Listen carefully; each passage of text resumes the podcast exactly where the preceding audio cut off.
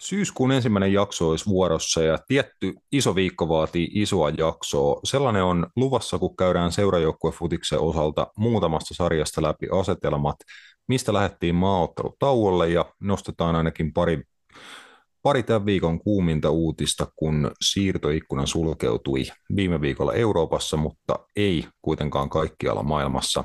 Huuhkajien ja helmareiden tulevista otteluista myös tavaraa luvassa. Katsotaan, mahtuuko tähän jaksoon vai onko vielä loppuviikosta vielä sitten uuden jakson aika.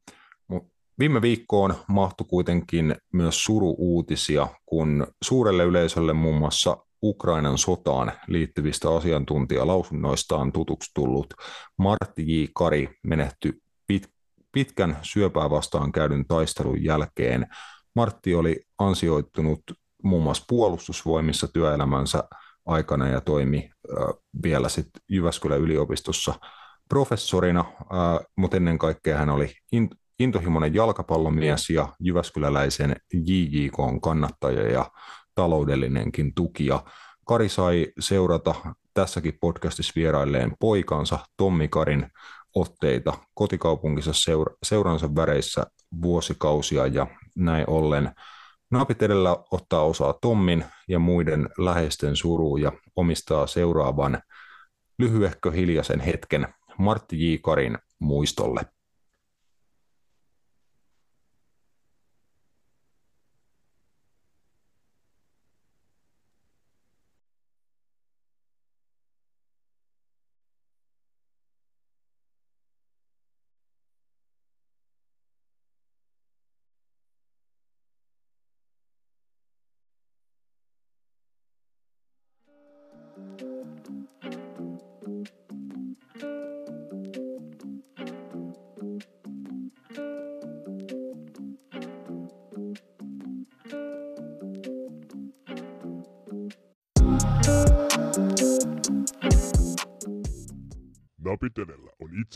Ja sensuroimaton jalkapallomedia. Asiantunteva, asiaton ja ajankohtainen. Viikoittainen jalkapallopodcast. Morjes, hei hei. Napit edellä täällä taas. Minä olen juontaja Junila, seurannani M. Kanerva ja supertuottaja Bobby Bamberg. Moi. Mikä vitun Bobby? Onko tämä joku, että sulla, sulla, on joku ikävä firmi noin kohta, että musta tuli yhtäkkiä niin kuin Bobby? Se on Roope, Robert, Bobby. Tämä on niin kuin luonnollinen siirtymä. Mä en ole näitä sääntöjä tehnyt. Ei, kyllä mä, kyllä mä hyväksyisin, jos olisi mun vaikka toinen tai kolmas nimi, niin voisi se jää hieno. Sopis kuvaan. Joo, äh, monologi mahtui suruutinen valitettavasti, mutta otetaan tähän alkuun ilouutinen. Äh, tosiaan yksi monista tämän podcastin ansioituneista vierailijoista sai tänään aika ison profiilin valmennustehtävän vastuulleen kotimaisessa jalkapallossa. Miika Nuutinen nimitettiin Turun palloseuran päävalmentajaksi ens, ensi kaudesta alkaen ja se herätti jonkinnäköisiä reaktioita turkulaisissa ja muissa jalkapallon ystävissä, mutta ainakin niin kuin omaan korvaan äärimmäisen mielenkiintoinen valmentajanimitys. Mua kiinnostaisi kuulla, että mitä reaktioita ne toi voi herättää. No kyllä siellä... Niin kuin, tai siis mä tarkoitan niin kuin lähinnä, että jos jotain negatiivisia, niin mä oon vähän yllättynyt. Mutta... No niitä, niitä riittää ihan varmasti, niin kuin kaiken maailman skeptikkoja ja tota, muuta. Että kyllä mä tuolta Twitteristä niin kuin luin jotain TPS-kannattajien kommentteja ja niin kyllä siellä vähän niin kuin huolissaan jotkut jopa oli, oli tuosta nimityksestä ja oli puhetta kaiken maailman B-kurssipelleistä ja muuta. Että jotkut pelkää muutosta ja niin kuin moderneita asioita, sitä, että joku varsinkin aika nuori valmentaja niin kuin tuo, tuo semmoisia, niin ehkä se on jonkun kannalta niin kuin pelottavaa, että tapahtuu jotain uutta, mutta... Tunge perseeseen se maali odottava. Niin, just, just vaikka näin.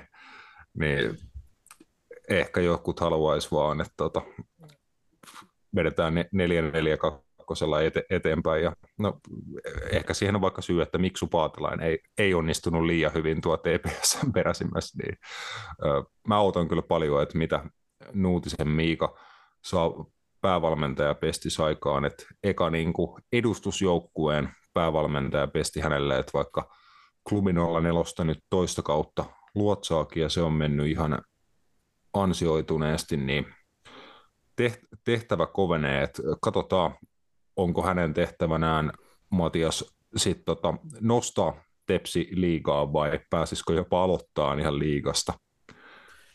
Niin, tot, no toi nyt on varmaan just ehkä se isoin, isoin, että jos niitä skeptikkoja on, niin olisin ehkä silleen pallon heittää heille, että mihin heidän mielestään toi TPS sit niin kuin on viime vuosina ollut menossa niin kuin mukamas tosi vahvasti, jos mitään ei tarvi muuttaa, että, että kuitenkin niin kuin lähtökohtaisesti sarjan kovimpia materiaaleja ja joukkueita ja ehkä puitteita sun muita, mutta ei niin kuin pysty, pysty liigaan nouseen, niin on se nyt vähän mun mielestä omituista, mutta joo, mä kyllä pidän tuosta tosta niin valmentajanimityksestä. Mä uskon, että se saattaa avata itsekin klubin olla neljää vastaan tällä kaudella pelanneena, niin, niin kuin kyllä portteja sieltä vaikka niin kuin muutamalle pelaajalle ottaa se steppi esim. HJKsta, lainalla, tota, esim. Tepsi, mikäli semmoisen, niin tai se on mahdollista, mä uskoisin, että siinä, siinä porukassa on pelaajia, ketkä siihen pystyy ja ketkä ei sitten välttämättä liigamiehistöön vielä mene, niin siellä on ainakin tuttu mies sitten peräsimessä, peräsimessä jos, jos tota, tämmöiset pelaajat, just vaikka kuin Davidese, kumppanit, niin jos ei vielä ole HJK on käyttöön esim, esim. edustuksen puolesta niin lainasopimuksella sitten ykköseen ja se on taas sitten yksi steppi tuosta kakkosesta niin kuin eteenpäin tai sitten siitä mahdollisesta ykkösli, ykkös, ykkösliigasta. Mä en tiedä nyt, miten tuo klubin olla neljän kuvio ylipäätään menee, mutta tai niin kuin ensi kauden suhteen, mutta, mutta näin. Mutta tota, joo, kyllä mä, kyllä mä pidän hyvänä, hyvän nivityksen niin kuin te, Tepsille ja, ja, ja varmasti Miikan uutiselle kuitenkin on se, on se niin kuin raju ehkä tälleen sanoa, mutta, ja, ja kuulostaa ehkä tyhmältä, mutta onhan toi hänelle niin kuin sit ero siihen, että hän menee niin kuin valmentamaan miesten joukko, että jos niin voi sanoa tälleen lainausmerkeissä, että, että kun klubi on kuitenkin 04, niin on nuoria kundeja hyvin paljon, niin se on kuitenkin erilaista ja varmaan just se, se voi olla mikä siinä kiehtookin, että on niin kuin paljon, paljon niin kuin kokeneempia pelaajia mukana sitten ja, ja näin edespäin, mutta mm, kyllä mä, kyllä, kyllä mä, kyllä mä niin kuin pidän tuosta nimityksestä ehdottomasti. Joo, ja tietenkin just tuon lisäksi, että muuttuu vähän ne pelaajat, joita va- valmentajat on enemmän kokeneempia pelaajia, ehkä osittain nimekkäämpiä pelaajia, vaikka niitäkin toki niin kuin vieraili tuolla klubin 04 nuutisen alaisuudessa, kun edustusjoukkueen pelaajat peliaikaa joittain haki niikkaisia.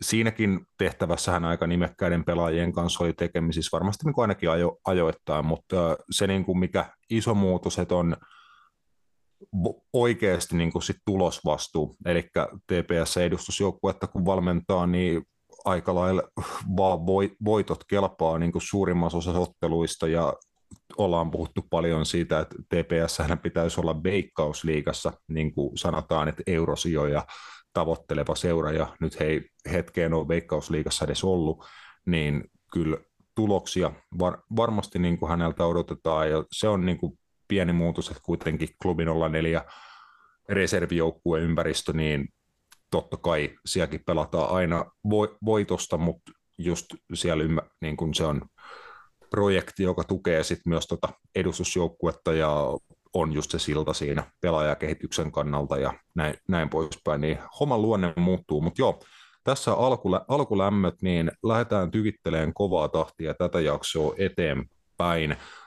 Veikkausliigasta aloitetaan tarkasteleen, että minkälaisista asetelmista lähdettiin maaottelutauolle, vähän niitä tuossa viime jaksossa läpi kyllä ehdit, ehdittiinkin käymään, mutta se mitä vähän uumoiltiin, että voi tapahtua, oli tämä AC Oulun tilanne, että he oli vielä viimeksi tuossa viimeisellä mestaruussarjaan, eli ylempään jatkosarjaa oikeuttavalla paikalla, mutta niin vaan kävi, että kolme peräkkäistappioa ja viimeisestä viidestä ottelusta ei voiton voittoa, neljä tappioa, yksi tasapeli, niin ne riitti tiputtaa AC Oulun alempaa jatkosarjaa ja Jallu Vissin Intersit puolestaan kolme peräkkäistä voittoa, kaksi kertaa he kaato Lahden 2-1 voitolla ja sitten tosiaan Ouluun vastaan toi runkosarjan viimeinen ottelu, niin kotikentällä 2-1 myöskin kaatu sitten Oulu ja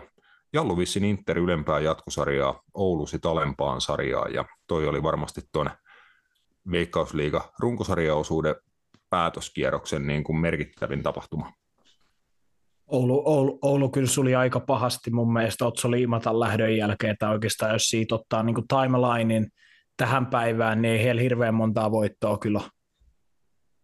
En tiedä onko yhtään, ehkä, ehkä siellä nyt muutama sit on, mutta, mutta aika, aika niin kuin kupissa pihalle ja, ja tota, sitten just Veikkausliigassa voi nyt jopa sanoa tietyllä tavalla, että alisuoritti tämän loppukauden aika totaalisesti niin omaan tasonsa nähden, että et en mä nyt tiedä, että kuinka moni olisi uskonut, että kun Veikkausliigan runkosarja päättyy, niin VPS on, onko se kahdeksan pisteen päässä mestaru niin kuin ykkösestä ja AC Oulu ja alempaa jat, niin, kuin, niin kyllä, se, kyllä, kyllä niin kuin jot, jotain tässä loppukaudesta niin kuin tapahtuu esimerkiksi noiden seuraajien välillä, kuinka se on ollut ihan niin kuin, mm. se vire niin kuin tavallaan esi- esimerkiksi ihan päittäinen, mutta, mutta ei, en mä tiedä, ehkä siellä sitten oli just Aseolussakin jotain probleemia, mitkä sitten kulminoutui just siihen, että se Duarte, Duarte sai lähteä ja, ja, ja hommat on sitten niin kuin jo sitä ennen, mutta sen jälkeenkin mennyt aika reisille, niin, niin en mä tiedä, onko siellä sitten taustalla jotain isompiakin probleemia, mitä ei sitten julkisuuden tuoda, mutta – mutta kyllä mä nyt väitän, että tuolla joukkueella niin kyllä Oulun, Oulun olisi pitänyt tuohon top kuusikkoon itsensä saada. Että. Mm, ja aika lailla koko kauden he siellä oli, että just siinä neljäntenä tuon HJK, KUPS, SJK-ryhmän perässä. He oli käytännössä koko kauden, ehkä jossain kohtaa kautta jopa kävi niin kuin ylemmilläkin sijoilla, mutta aika tiukkaa he siinä neljäntenä pitkään oli mutta sitten just tämä VPSn nyt jo kymmenen ottelun mittainen voittoputki herra Iestas nostanut va- vaasalaiset sitten neljänneksi, Honka jäi viidenneksi ja Inter sitten tosiaan ohitti Oulu ja kiilas tuohon ku- kuudennelle sijalle, niin paljon dramaattisia muutoksia tuossa Veikkausliigan niin vi- viime hetkellä monenkin jengi ja monenkin sijoituksen osalta. Tosiaan yläloppusarjasta lyhyt kertaus klubi ykkösenä 44 pongoa 22 ottelun jälkeen, eli tasan kaksi pistettä per ottelu keskiarvolla. Kups pisteen verran perässä kakkosena, sitten on viiden pisteen ero Kupsi ja SJK välillä.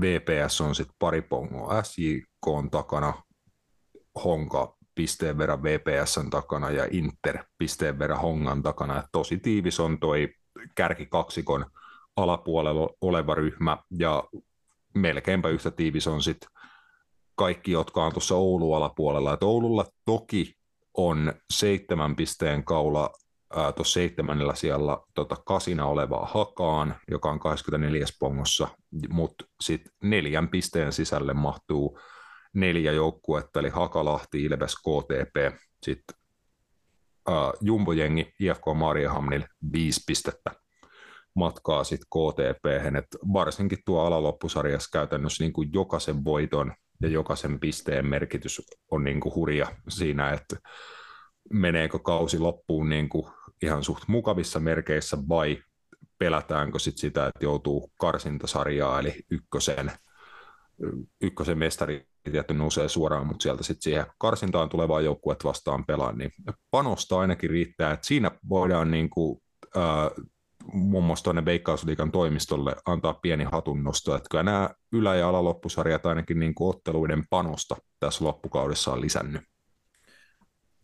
Joo, ihan, va- ja siis ihan ok toimiva konsepti sille, että tavallaan, tavallaan ihan on sitä mieltä edelleen, että kyllä Fudis pitäisi sille jotenkin pystyä tekemään, että se koko kausi olisi niin kuin sarja, sarjamuotoinen, mutta tota, tai niin kuin, että se jatkuu siinä jääkiekkotermien runkosarjana niin kuin loppuun asti, mutta koska Suomessa noita veikkausliikakykyisiä joukkueita tai tasoisia joukkueita niin kuin seuroina ei ole tarpeeksi, niin toi on hyvä ollut ratkaisu mieluummin sit se, kuin että joukkue, joukkueet X pelaa kolme kertaa tiettyjä joukkueita vastaan ja sitten joitain vaan mm. kaksi tai näin, näin et, et, et, mutta tota, joo, tärkeä, tärkeä kyllä, että et, niinku, se mä nyt sanon, että Marienhamina saattaa näin sekas parispelissä, heidän kohtalohan voi sinetöityä jo siinä, mutta mm. tota, muuten niin on kyllä niin kuin, eiköhän mennä aika päätyyn asti siinä, että kuka sitten, kuka sitten niin kuin karsii,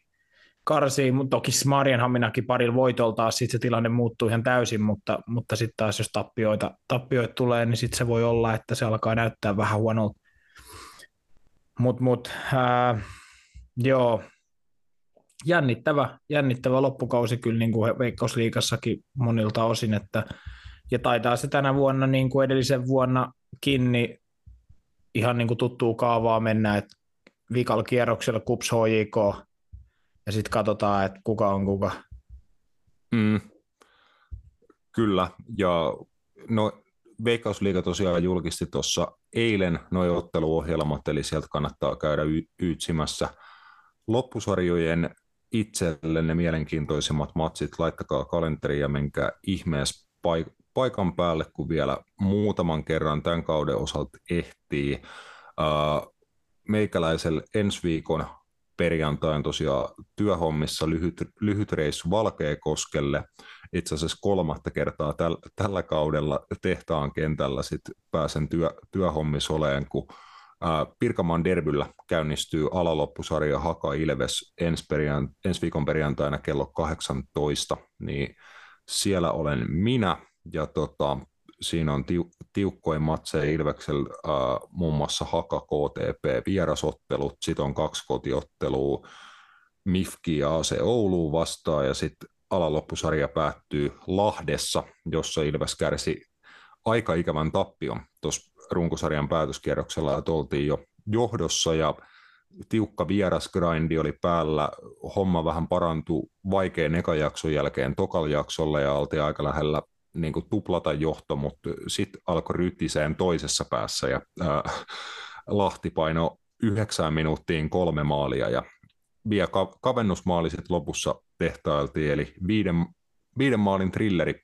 nähtiin Lahden ja Ilveksen välillä, että sanotaan, että ihan oman niin kuin verenpaineen takia toivon, että semmoista ei nähdä tuossa lokakuussa, kun he sitten tuossa mahdollisesti kauden viimeisessä ottelussa kohtaa voisi toki olla, että jompikumpi vaikka sen jälkeen suuntaa sitten tuonne kar- karsintaotteluihin, mutta jännitettävää riittää Veikkausliigas loppukauden ajan. Ää, aikataulusyistä potkastaan suoraan eteenpäin tuonne kansainvälisten sarjojen pariin, säästetään maajoukkue, futis ja muut toiseen osioon siinä meikäläistä avustamaan saapuu Markus Paananen, mutta vielä näistä samoista aikataulusyistä vähän epäselvää, että onko se tässä vai seuraavassa jaksossa. Mutta äh, paskanlätinät sikseen ja valioliigaan mennään tarkasteleen, että mi- mistä asennosta sarjataulukko lähtee maaottelutauolle. Olipa vittu erikoinen lause, mutta äh, annan pallon tässä kohtaa tuottaja Bamberille. Äh, kerro omat poimintasi tota, valioliigan ekan neljän kierroksen jälkeen? Öö, no aika tuttu, tuttu meininki. Tämä on niinku semmoinen, mitä mä osasin olettaakin niinku tältä kauden, kauden alulta, että oletettu joukkue johtaa tietenkin sarjaa. Nämä tämmöisiä pintapuolisia kokemuksia niin kuin ehkä joukkuekohtaisesti, mitä nyt tulee. Tottenham on mm. yllät, yllättänyt mut silleen niin kuin positiivisesti. Liverpool on siellä, missä mä kanssa oletin. West Ham näyttää yl- hyvältä, yllättävän hyvältä, mutta teekö semmoisella 15 prosentin pallonhallinnalla edelleen kairaan noita matseja ja James Ward-Prowse on ollut ihan mukava lisä tonne, vaikka en itse olettanut, että se olisi noinkaan iso game changer sinne pelaajana. En jotenkin nähnyt sitä siirtoa sellaisena täysin ideaalina, mutta kiva olla ainakin näin lyhyellä otannalla väärässä. Chelsealla on ne ongelmat, mitä oletinkin, varmaan jatkuukin tässä niin kuin jonkun aikaa. Hyviäkin asioita siellä on, mutta en jaksa niihin keskittyä ennen kuin se oikeasti konkretisoituu, jos konkretisoituu. Brighton näyttää hyvältä, Arsenal näyttää mun mielestä potentiaaliselta. Se ei näytä vielä niin hyvältä, miltä se voisi vois parhaimmillaan näyttää, mutta tähän on alkukaus, niin ei tietenkään silloin kaikki vielä ihan parhaimmillaan ole. Unitedilla on mun mielestä ongelmia.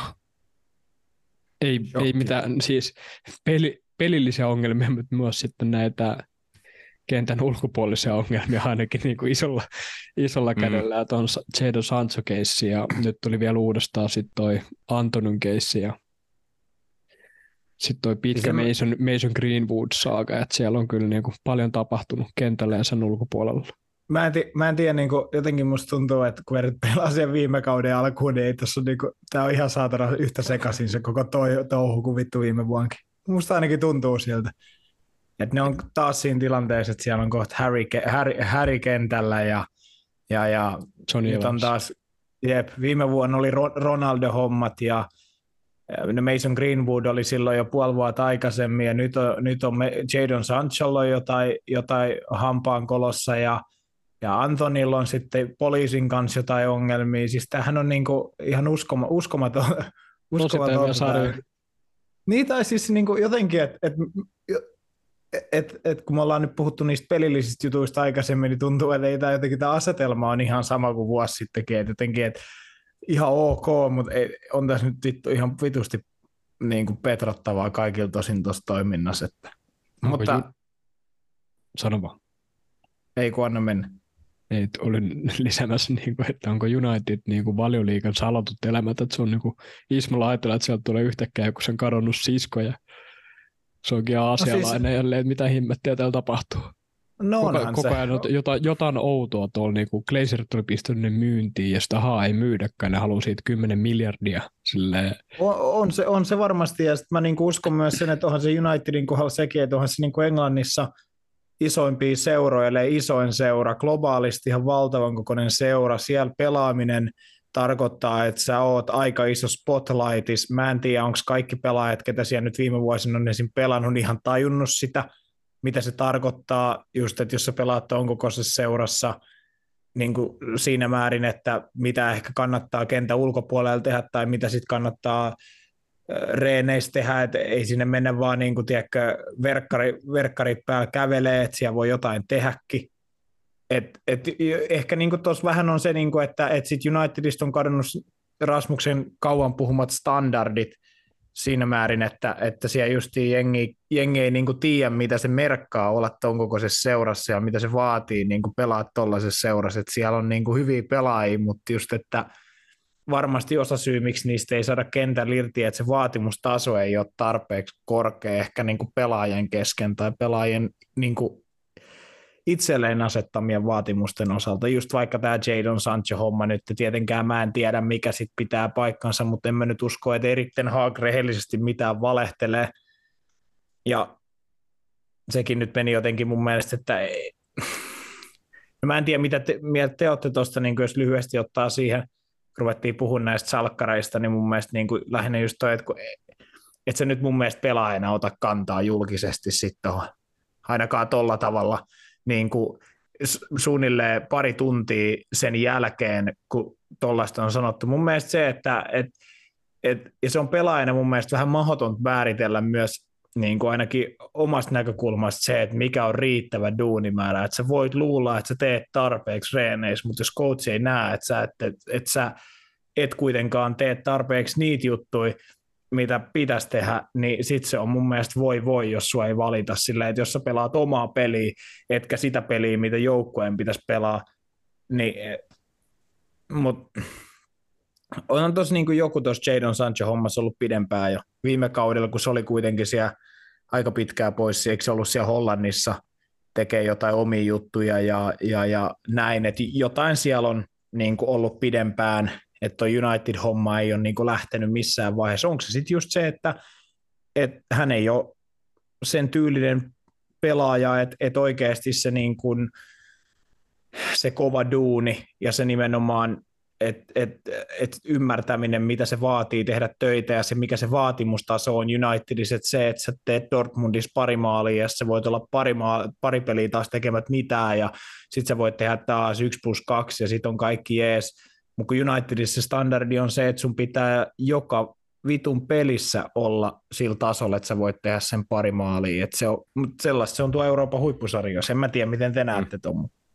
Uh, mun mielestä vaikea, kun ei tietenkään voi niin kuin tietää ihan tarkkaan, että mitä nyt niin kuin oikeasti on sanottu. Mun mielestä myös ehkä Erik Ten Hagilta niin kuin vähän erikoinen tapa tulla niin kuin ulos asian kanssa ja niin kuin sanoa suor, suoraan, että jätettiin, jätettiin pois, koska ei silleen niin kuin oikeasti siinä lausunnossa avannut hirveästi sen enempää, että jäi pois, koska taso reeneissä ei riittänyt. Ja sitten hän sanoi siihen perään, että tämä on Manchester United, missä niin kuin joka päivä pitää saavuttaa se niin kuin korkea taso ja ylläpitää sitä päivittäin. Toi on myös pelaajan kannalta äh, kuitenkin niin kuin, onhan toi niin kuin loukkaus sua, sua kohtaan ammattilaisena ja just, että kyseenalaistetaan sitä, että teekö tarpeeksi kovaa niin kuin päivittäin töitä, niin ei sinänsä niin kuin ihme, että hän siihen jollain tavalla vastasi,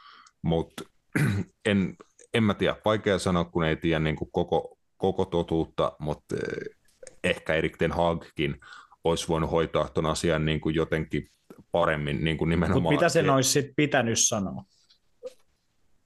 Mun mielestä olisi voinut niin. Niin sanoa nuo asiat, mitä hän sanoi niin kuin sit seinien sisällä, joukkueen, joukkueen niin, sisällä. Niin, niin mutta kun häneltä mulla... kysyttiin, että miksi hän ei ollut mukana, niin mitä hänen olisi siihen pitänyt sitten vastata? Niin kuin tavallaan, että, että taktinen If päätös. I speak, I'm in trouble.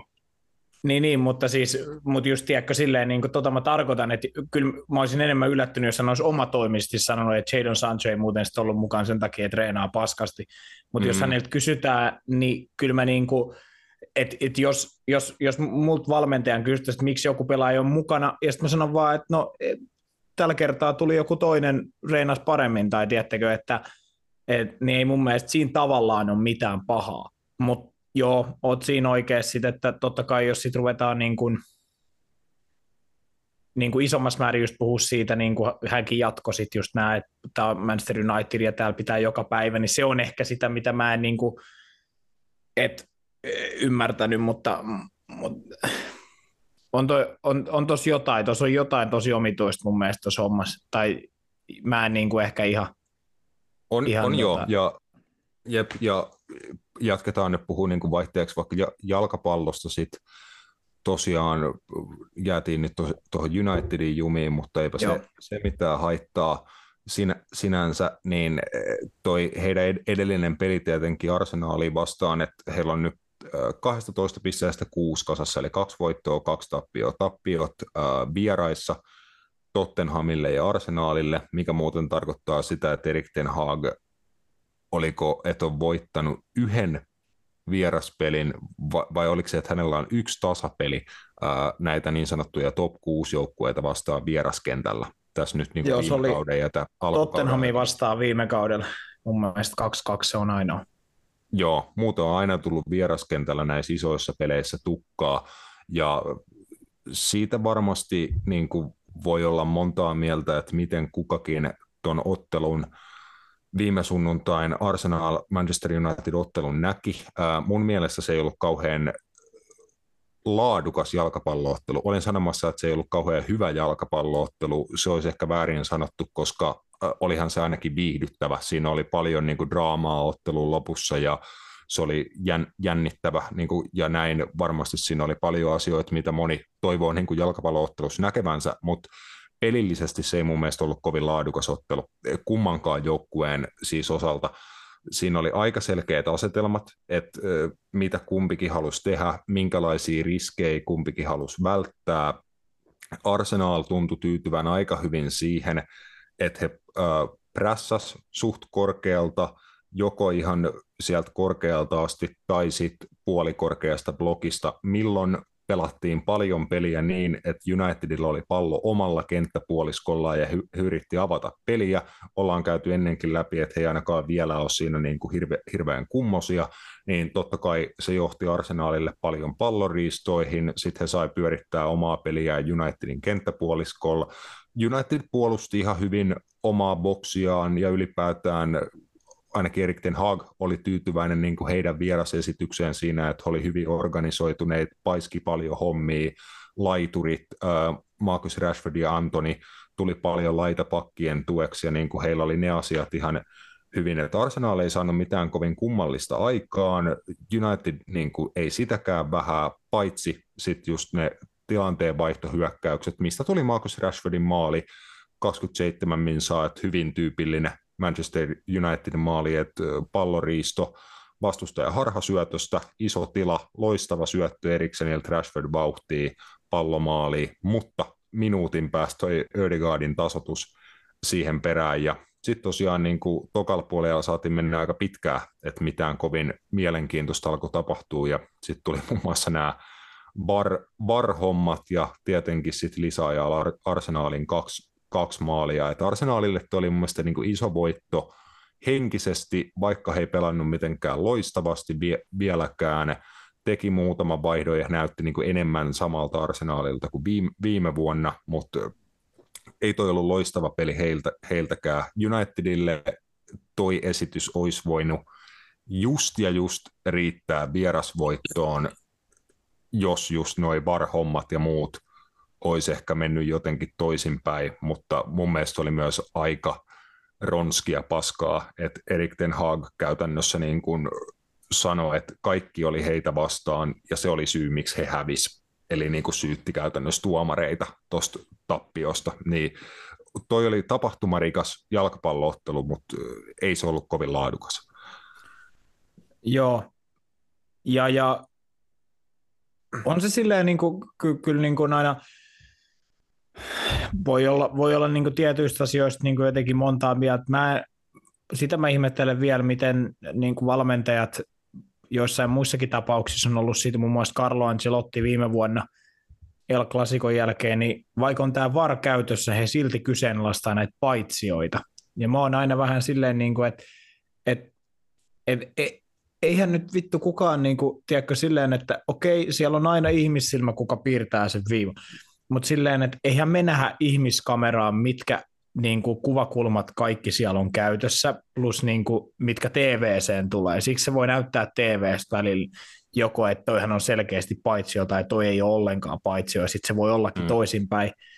Mutta on toi mun mielestä niin kuin härski, että tota ruvetaan kysymään. Se on sitten aina mun mielestä just tulkinnanvarasta joku, että oliko nyt joku pilkku tai oliko nyt joku vittu rike, bla bla bla, koska niin se on enemmän, mutta et sä nyt niin kyseenalaista sitä, että jos teiltä hylätään paitsiona maali, et, ja teillä on, on videotuomarit sitä varten, niin sä oot, että ei ollut muuten paitsio.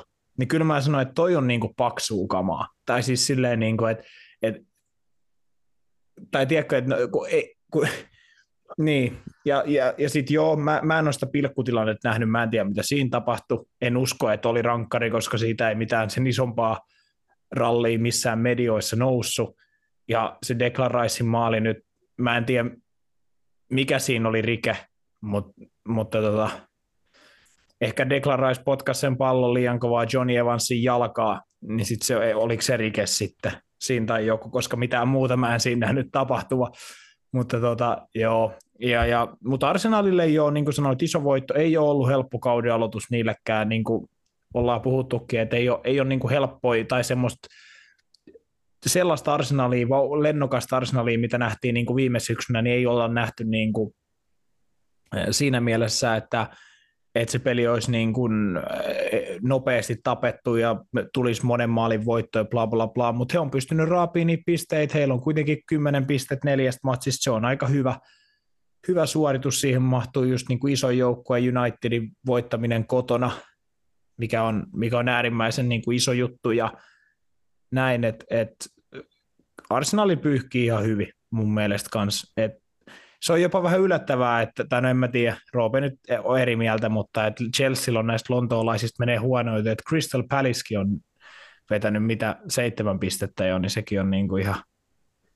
No sen mä, ei, en mä ole yllättynyt. Etkö ole?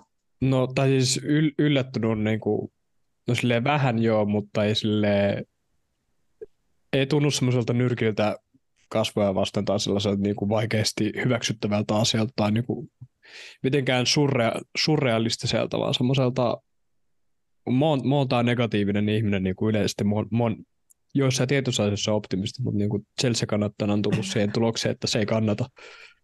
Et sinänsä, ei, sinänsä ei yllätä, mutta silleen, jos katsoo paperilla, niin vähän, jos, jos näin voi sanoa.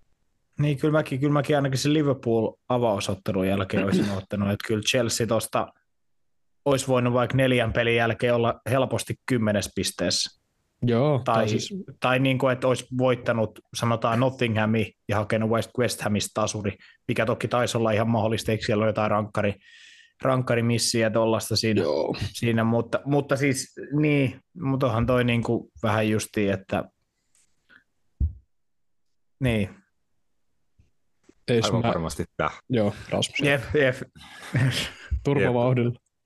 Jep, mutta joo, jos nyt pitää joku oma, oma läppä vielä heittää, niin Liverpoolin 10 piste, kymmenestä pisteestä, mä oon ehkä jopa yllättynyt, että heillä on kymmenen pistettä kasassa noista ekasta neljästä, et, ja varsinkin vielä niin kuin ne ottelut nähneenä, mun mielestä saldo voisi hyvin olla niin kuin toisenlainen, kaksi ottelua tuossa välissä, missä he sai punaisen kortin, silti pysty voitot ottaa Bournemouthista ja Newcastlesta.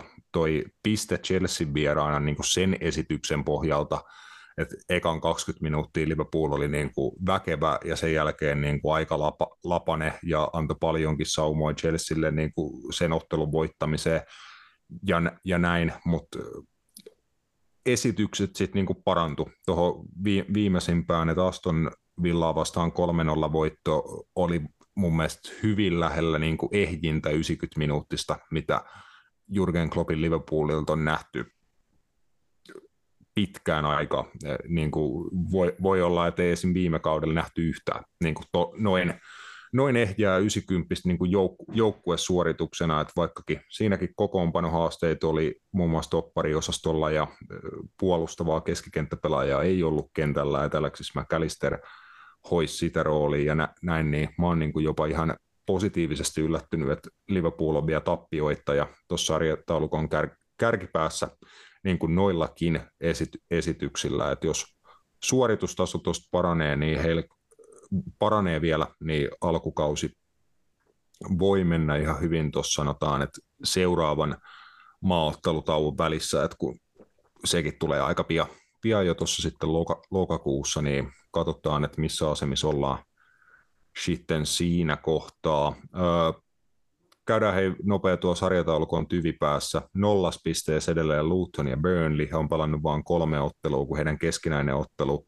Lutonin kotiottelu tota, siirrettiin, kun siellä Stadikka vielä rempassa. Evertonille ja Sheffield Unitedilla on yksi piste, Bournemouthille kaksi pistettä, eli siinä on joukkueet, jotka ei ole vielä peliäkään voittanut. Uh, ainakaan tuo Evertonin voitottomuus ei esim. Matiakselle tullut yllätyksenä.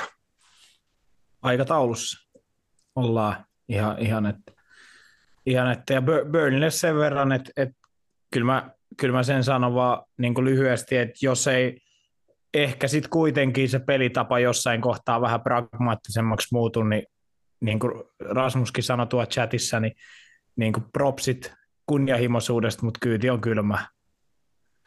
Jep, 11 maalia.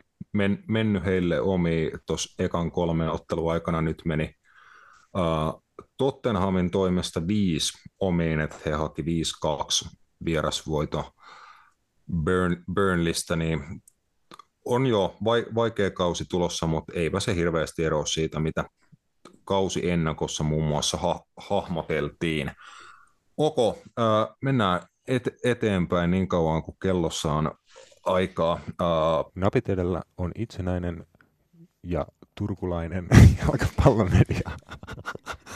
Joo, jatketaan La Ligaan siten seuraavaksi. Siellä sarjataulukko näyttää seuraavanlaiselta vaikka top nelosen osalta, että Real Madrid neljä ottelun jälkeen tappioita, kahdeksan tehtyä, kaksi päästettyä, kaksi pistettä he, heistä, kolme voittoa ja yksi tasapeli. Girona äh, paremman maalieron turvin Barcelona edellä, että he on, he on tasapisteissä tasapisteis siinä, mutta hyvin on alkanut kausi Gironalla, ainakin tuossa tota, La Ligan suurien välissä on t- tällä hetkellä sarjataulukossa, että siellä on kolme voittoa putkea, kauden avaus päättyi tasuriin Real Sociedadin vieraana, mutta sitten on kaatunut uh, 3-0 Hetafe, vierasvoitto 2-1 Sevillasta ja sitten viime kierroksella 1-0 Las Palmasista, niin hyvin on Girona avannut ja vähän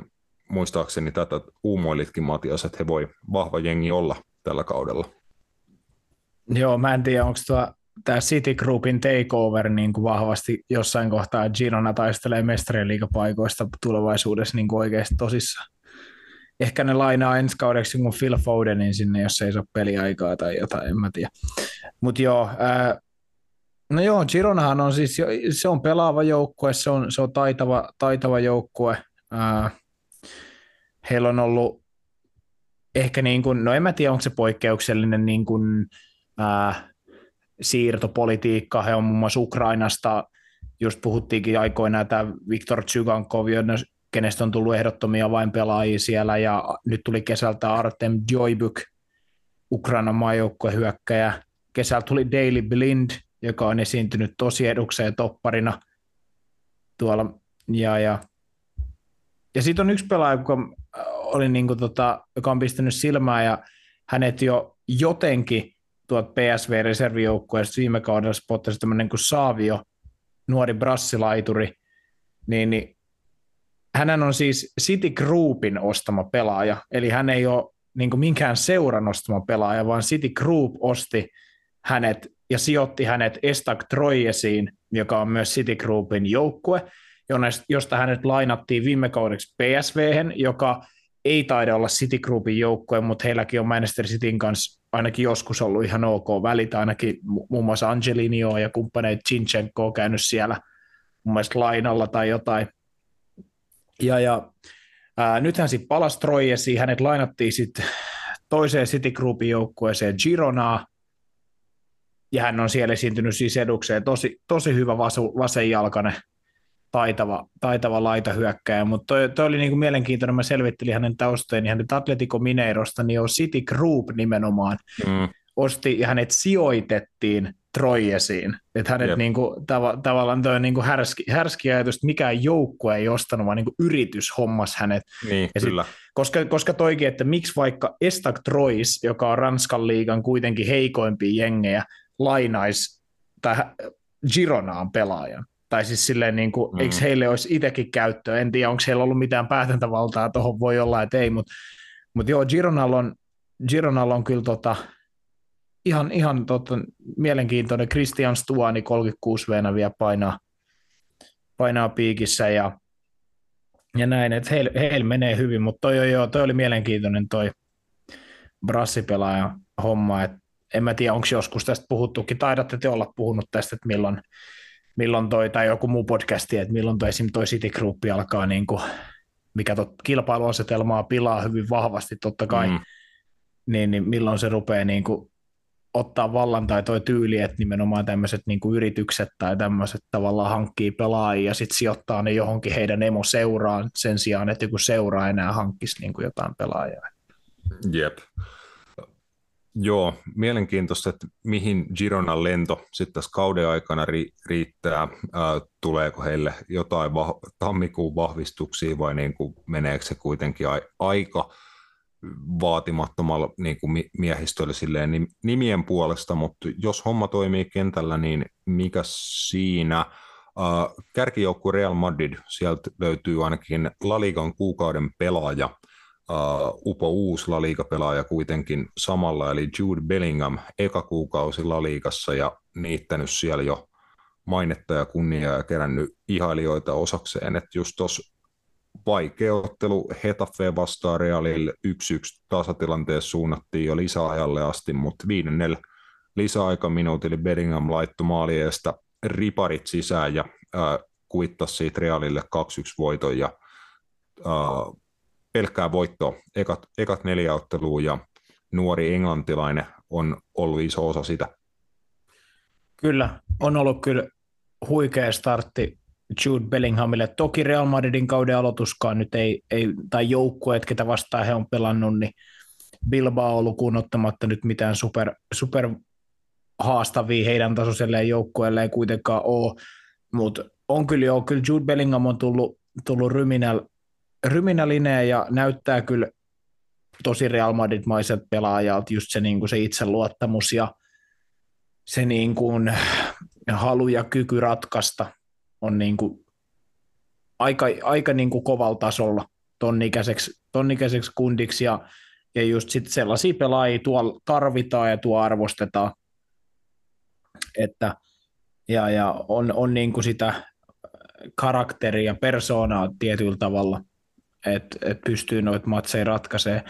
Mutta tota, joo, Real, Madridilla ihan hyvä startti, ää, vähän eri, erilaisella joukkueella, jos voi sanoa mitä aiempin kausi just nähty, ollaankin puhuttu Kari Benseman lähdet sun muut, viime pelissä muun muassa hyökkäys Duos Rodrigo, Hoselu, Hoselu onnistui myös maalinteossa sun muuta, että nyt mä sanon, mä sanon, että tämä ei vielä tuota Real Madridille ongelmia, mutta kyllä mä sitten ootan kun mennään iso, isoihin peleihin, niin on mielenkiintoista nähdä, nähdä justiin, että, että miten, kuka niitä maaleja, maaleja niin kuin pitkässä sarjassa mestariliikapeleissä, niin, niin missä muun muassa Kari Benzemaankin rooli on ollut iso, niin miten se sitten näkyy, näkyy heillä, että mutta toistaiseksi niin kuin ihan, ihan kivasti, kivasti menee ja Karlon miehistö on menossa vahvasti kohti Laliikan kakkosia.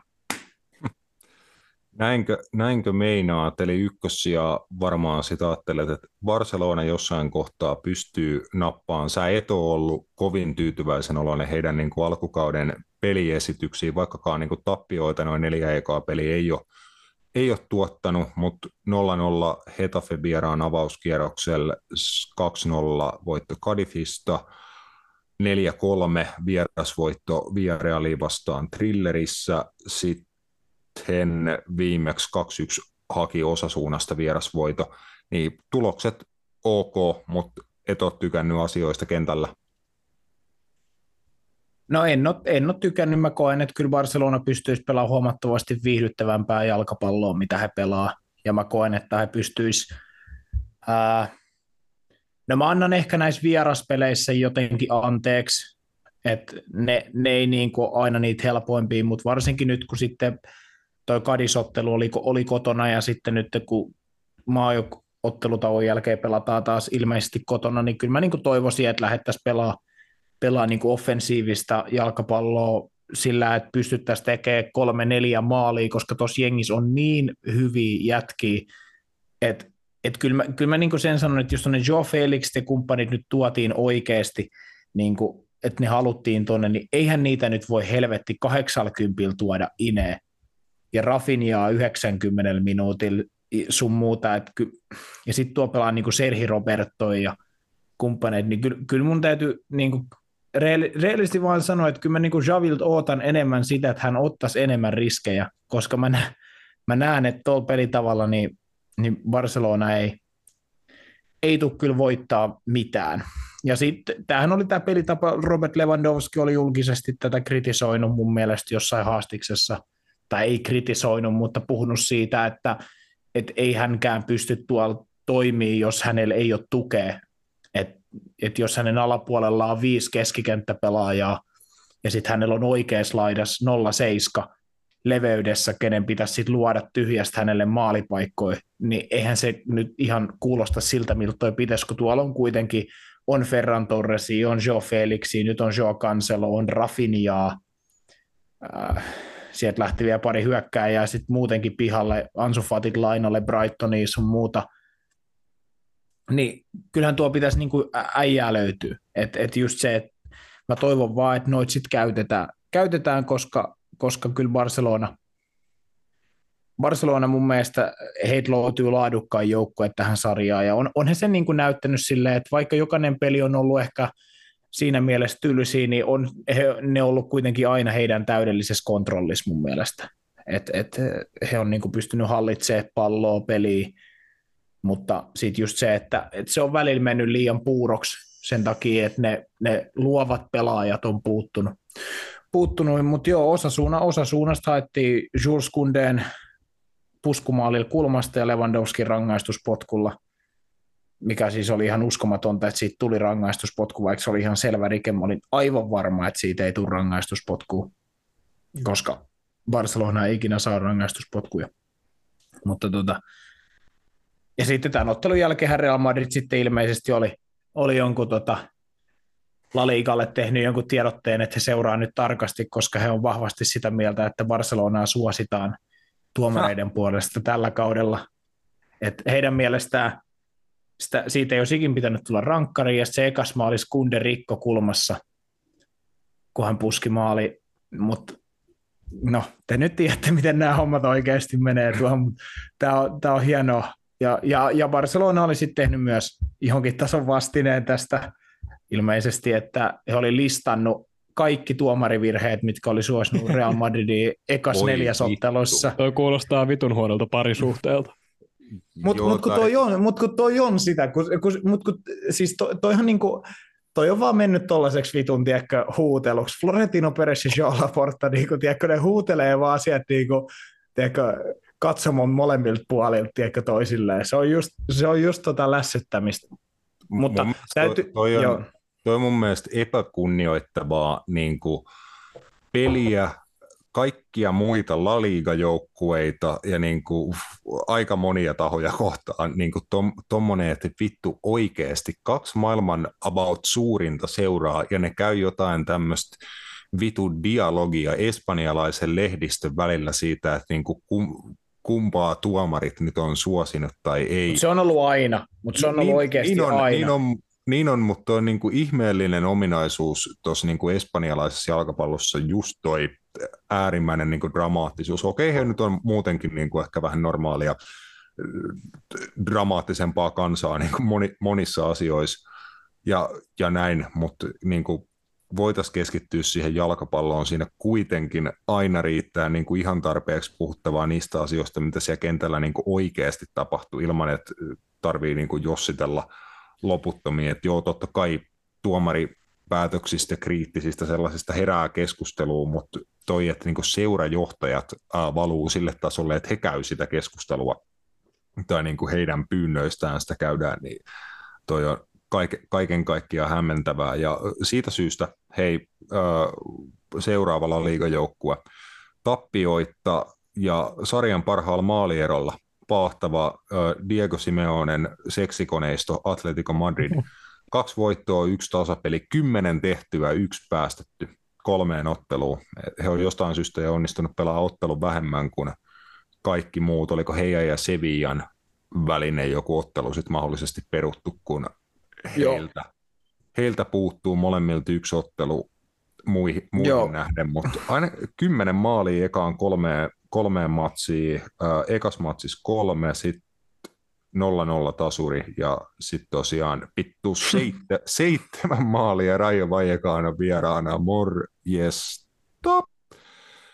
Äh, mitä, mitä tapahtuu Diego Simeone Atletikossa? Äh, ei, no ei nyt varmaan, siis tuo Raja ottelu on tosi hämmentävä, koska toi äh, niin kuin Vajekas ja Vajekaano on kotijoukkueen yleensä semmoinen, että he nimenomaan voittaa nämä kaikki parhaat jengit himassa, himassa mutta en tiedä siis, onhan, no onhan siis, jos puhutaan, niin on Atletico Laina ollut laadukkaita pelaajia, eihän siitä niin kuin pääse mihinkään, että, että kuitenkin Griezmann, Depay, penkiltä Morataa, äh, kumppaneita, No nyt lähti Janikka Rasko lähti Saudi-Arabiaan, okay. joka on kuitenkin ollut avainpelaaja. Ah. Oliko Al Shababi lähti? Siis eikö tota, käy, käynyt jo jossain Aasiassa? Ennen tota... Kiinassahan, se silloin, Kiinassahan se oli silloin 2019 vai 18 puoli vuotta, ja sitten tuli takaisin Atleticoon, kun ei vitutti. Okei, se kävi tuon vitun money, money wavein niin kuin ihan huolella läpi. Et eka, käydään vähän, eka käydään Kiinassa ja sitten tullaan takaisin Laliikaan ja nyt lähdetään Saudeihin. Mutta siis on Janikka Raskon... Mutta siis hänenkin evoluutio futarin on ollut aika jännä silleen, että me ollaan aina puhuttu vähän silleen, että eihän se nyt ole, niin kuin, eihän se niin kuin tee oikein mitään. Tai tiedätkö, että sä katsot hänen numeroitaan kausilta, niin laita hyökkää. No, hän on löytänyt uuden roolin wingbackinä, nytkin avannut kaikki kolme peliä ja löytänyt niin kuin, aika iso rooli niin kuin Diego Simeonen Atletikos viime vuosin mun mielestä, ja mä oon ollut siitä jopa yllättynyt, että he päästi, tai no ei, en mä tiedä oliko se vaihtoehto, jos Janikka Rasko halusi lähteä, mutta ilman, että he sai ketään periaatteessa tilalle.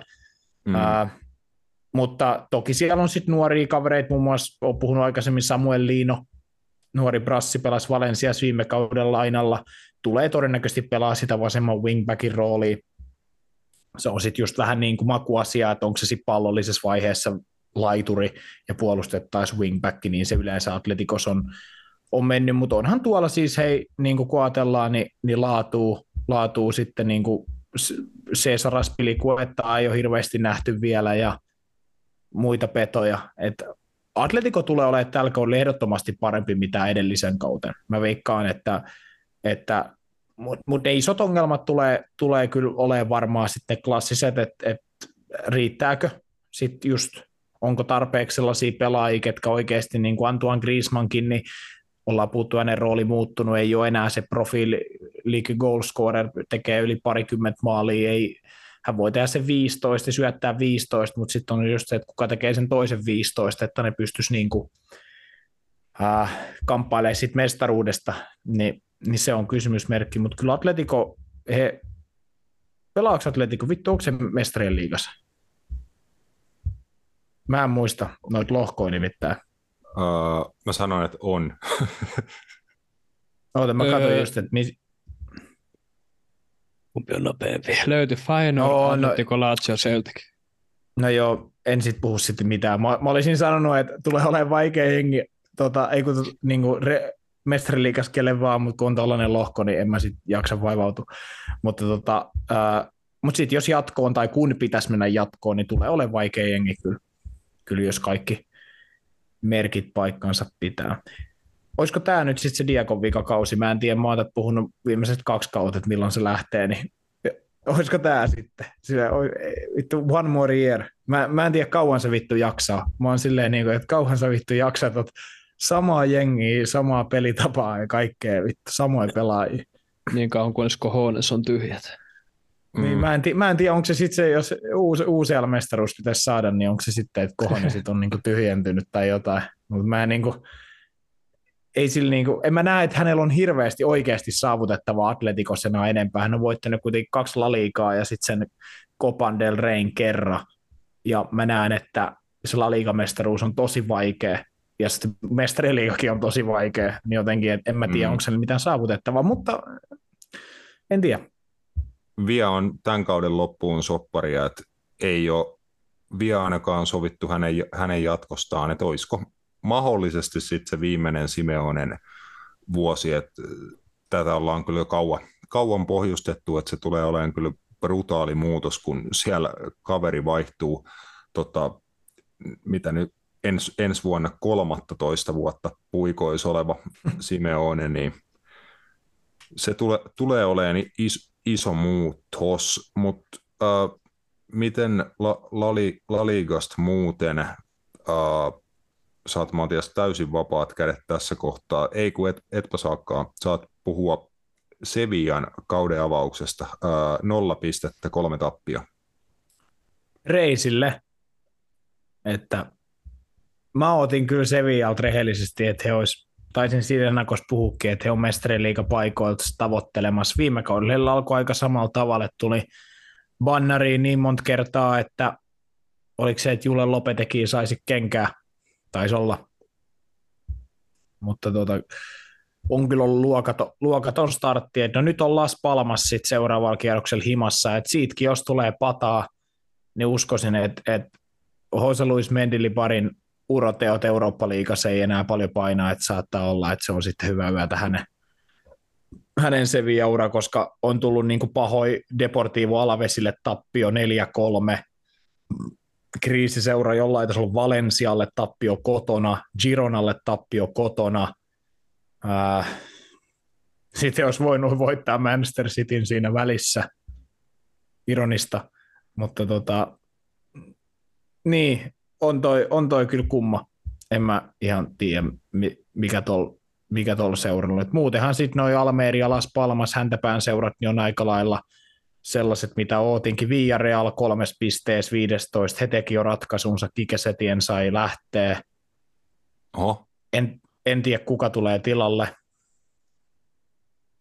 Uh, Mutta muuten aika, aika niin kuin sille Kadis kuudentena on iso ylläri mulle – Alaveski kymmenentenä, hei, Rasmuksen suosikkijoukkue. Ja, ja, mutta tota, joo, tämä nyt on neljän pelin vielä jälkeen tällaista. Sanotaan, että kova kymmenen peliä pelattu, niin mä uskon, että ruvetaan näkemään paremmin niitä voimasuhteita, just että en usko, että Kadisit ja Gironat ja kumppanit nyt ehkä ihan noilla sijoilla pomppii, mitä tällä hetkellä, mutta, mutta tota, tasastahan toi on, kun mietitään, että kuitenkin 12 pistettä on vasta ollut jaossa. Niin. Kyllä. Äh, vaihdetaan sarjaa. Nopea Saksan Bundesligaan. Äh, kärkijoukkue Bayer Leverkusen kol, kolme, ottelu, kolme voittoa peräkkäin avauskiekalla, äh, 3-2 kaatu RB Leipzig, sitten äh, vieras, vieraissa 3-0 voitto Borussia Mönchengladbachista, sitten 5-1 kotivoitto Darmstadia vastaan, eli 11 maalia, kolme päästettyä ja Bulin kärki paikalla. Vähemmän yllättäen perässä tulee Bayern München, heilläkin kolme voittoa, niissä yhdeksän tehtyä, kaksi päästettyä ja Harry Kane on päässyt siellä jo ma- maalien makuun Saksan kentille joku senkin kerran, että kärkijengit sinänsä niin kuin ihan odotettui, tuosta puhuttiin jo ennen kauden alkua, että Xabi Alonson Leverkusen ehdottomasti niin kuin silmällä pidettävä jengi. Tämä nyt tuli jo tässä avauskierroksella tuli vastaan, mutta tämä oli tämä mun leimaus, että Stuttgartin vaikea, vaikea alkukausi, kun isoi pelaajia sieltä lähti, mutta se ei ole hirveästi haitannut, että kuitenkin pystynyt kolmesta ekasta matsista voittaan, voittaan kaksi, niin he on sitten tuossa Leipzigin... Ja vittu, uni... millä tuloksilla? Siis niin. 5-0 Bochum kotivoitto, hävit 5-1 Leipzigille vierais, voitat 5-0 Freiburg himassa. Se on niin kuin, joko teet 5 tai päästät 5, no se on hyvä. Joo, siis, ah, jatka vaan. Bundesliigan viihdetakuu, Ma- maalitakuu on ainakin Stuttgartin kohdalla pitänyt sit, pitänyt sit kuittinsa. Uh, Leipzig jo sen Stuttgart-tappion jälkeen, no hekin sitten pyst, uh, pysty tekemään viisi, viisi maalia tosiaan Stuttgart, Stuttgarttiin vastaan, ja he kävi sitten pesemässä Union Berliinin vieraissa, että 3-0 voitto sieltä. Se oli Unionin uh, ensimmäinen tappio kotikentällä 24 otteluun, eli heillä oli pitkä, pitkä kova kotiputki, ja tällä kaudella mestarien liigassakin pahtava Union hankki tuossa deadline dayna Leonardo Bonuccin – riveihinsä ja siellä on niin kuin Money Union tota, kä- käynnistymässä, että he on nostamassa tasoja ja edelleen keikkuu tuossa sarjataulukoski alkukaudesta jo niin kuin siellä, missä he on viimeiset kaudet ollut. Joo, ja eihän tässä nyt enää mene kauan, niin tota, heillä on toi eka, eka mestarien liigakamppailukin, ja mikäli nyt ihan oikein tuosta katsoin, niin sehän on sitten Bernabeulla mm. Real Madridiin vastaan, että siinä voi olla, että tota, on, on Leonardo Bonucciista ja kumppaneista Robin Gossens muun muassa pelannut, pelannut tuolla sun muuta, niin voi olla hyötyä, hyötyä heidän ehkä joistain kokemuksistaan, mutta siinä on niin kuin esimerkiksi ihan mielenkiintoinen just, mistä puhuttiin vähän tuossa Bundesliigasta, niin, tai Union Berlinistä ja Bundesliigasta ylipäätänsä aikaisemmin, niin toi just, että miten Union Berlin niin mestarien liigasta tulee pelaa ja minkälainen niin kuin joukkue he tulee siellä olemaan, että se on niin kuin, oot, ootan mielenkiinnolla, koska heillä on ollut just toi tosi omentakeinen tyyli pärjätä ja, ja nyt sinne on saatu ehkä vähän nimimiehiäkin enemmän niin sanotusti, mutta silti en usko, että ne periaatteet hirveästi muuttuu, niin, niin jotenkin, mm. jotenkin ootan kyllä mielenkiinnolla, että just tämmöiset, että he pelaa Real Madridia vastaan, niin, joka on sitten taas aivan eri kokoluokan ja imagon ja kaikki tyylin omaava seura, niin sitten niin jotenkin, että miten he pystyvät sitä, sitä, niin se on kyllä siisti nähdä. Että, että tota. Mutta joo, ää, Leipzig. Öö, no ei mun silmä on muuttunut ihan liikaa, mutta, mutta tulee nyt siis, onhan Leipzigkin niin hyvä joukkue sitten kuitenkin Bundesliigassa, että he tulee aina tuosta neljän sakista kamppailemaan kautta olee siinä, että, että tota, ja, ja siellä on kuitenkin just Savi Simons ja Loiso Pendan kaltaiset niin hankinnat kesällä, niin se on ollut ihan fiksu, fiksu bisnes. Tuliko toi Benjamin Seskokin nyt kesällä, taisi tulla, joka teki just kaksi maali Union Berliniin vastaan vaihdosta, niin niin, niin. Joo, t- taisi olla näitä Red Bullin NS-sisäisiä siirtoja, eli tuli tuolta Salzburgista. Jep. Mutta tota, siellä on jo Bundesliga. Mitäs Dortmundilla menee? Mä en ehtinyt katsoa. No heillä ei nyt ihan, no ei heilläkään nyt ihan tosi huonosti mene, mutta heillä on viisi pistettä, kaksi tasuria. Ja, ja tota, et ei, ei myöskään heillä ehkä, että tasurit just Heidenheimiin vastaa nousia joukkuetta ja Bochumiin vastaa. Et ei nyt ehkä ihan mairittele tällä hetkellä vielä, mutta ehkä Dortmundkin siitä vielä piristyy. Joo, äh, vaihdetaan taas nopeata tahtia sarjaa. Äh, Italian seriaa visiitti. Kärjäs milanolaiset äh, molemmille kolme, kolmesta ottelusta kolme voittoa, Interille ei vielä maaliakaan päästetty, kahdeksan tehty, AC Milanille saman verran tehty, kaksi, kaksi päästetty. Sitten tulee Juventus, heilläkään ei vielä tappioita, kaksi voittoa. Ja välissä taas yksi yksi tasuri Bolognan kanssa. Sitten Juvenkaa tasapisteissä Lecce, varmasti vähän yllättävä alku heidän, heidän kauteen, mutta hyvin on mennyt Atalanta sitten Lecen perässä, he jo kerkäs tappion Frosinonelle kärsii. Ja Atalantasta muuten mielenkiintoisia tarinoita ilmaantunut tässä, että oliko sieltä just lähtenyt Tanskan, ja, Tanskan maajoukkuepelaaja Joakim Meele kommentoi, niin kuin, että jopa niin kuin kulttimaineessa oleva Atalanta-valmentaja Gian Piero Gasperini olisi niin kuin tämmöinen todellinen ihmiskyrpä. Et siis siis uskon, uskon täysin.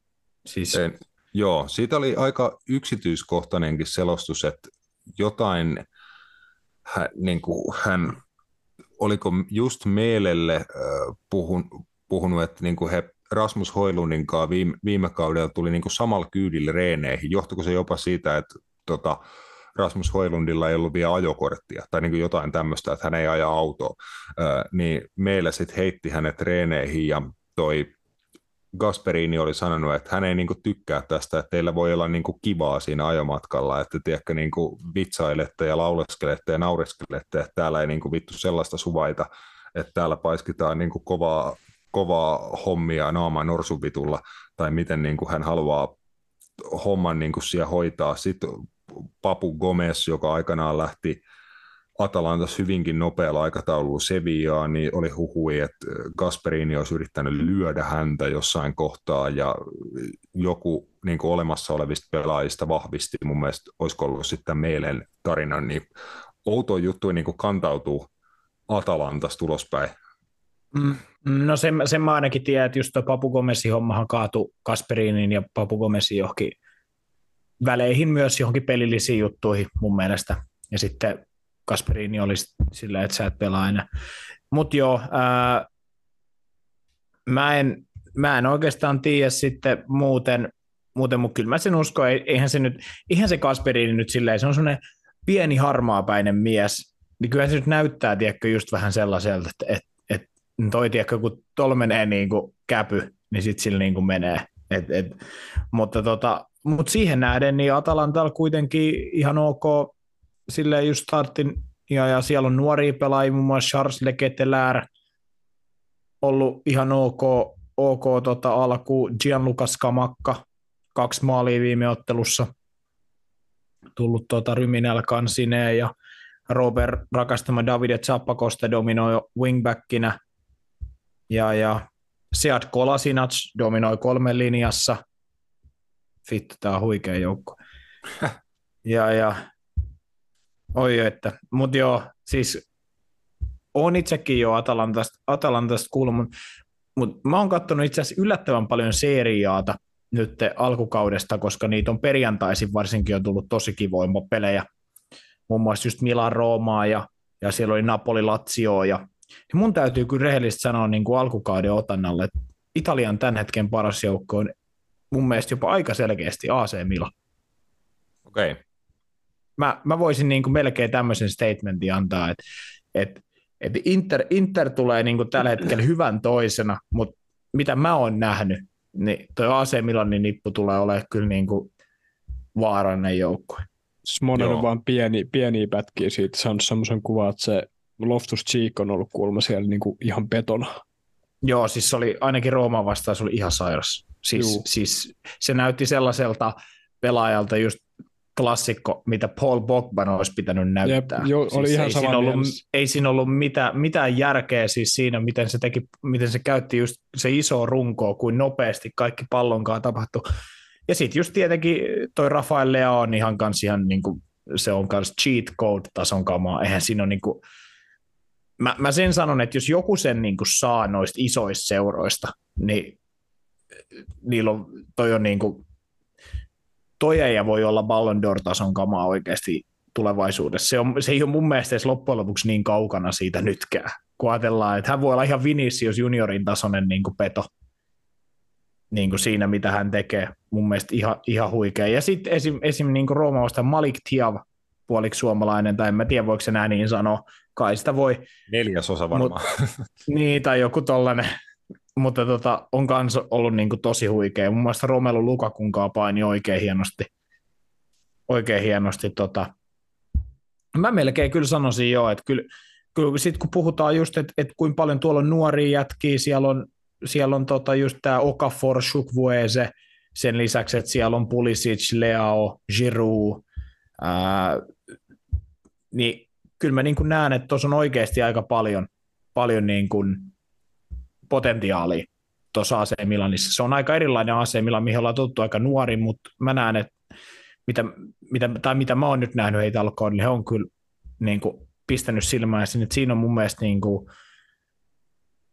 ehdottomasti niin kuin semmoinen pirtein, viihdykkäin, nopein, dynaamisin joukkoja, mitä mä oon seriassa. Esim. Napoli, Napoli, mitä katoin heitä, kun pelas Lazio vastaan, niin ei vakuuttanut taas sit mua.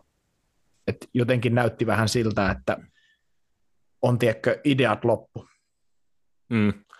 Laziolle tosi iso tulos, kun he hävis kaksi ensimmäistä otteluaan, että äh, Lecce pystyi 2-1 voittaa Lazion ja sitten Genoa haki vielä vieras, vierasvoiton Stadio Olympikolta, niin iso juttu, että hallitseva mestari vieraana pystyi Sarrin miehet tuon 2-1 voito hakeen, että se varmasti niin tuossa maaottelutauon alla heille antoi vähän lisäuskoa muuten niin vaikeaseen alkukauteen Napoli, Napolille sitten kauden eka tappio kol, kolmannes ottelus, mutta katsotaan miten kehittyy just noin voimasuhteet tuo seriaan kärkipäästä alkukauden aikana vielä tosiaan ollaan niin kuin ihan alussa, mutta ehkä siinä just se klassinen kymmenen ottelua kun on takana, niin sitten alkaa vähän hommat jo pikkuhiljaa hahmottuun. Äh, Josen susilauma, ainakin Matiakseen sanoi. Kusilauma.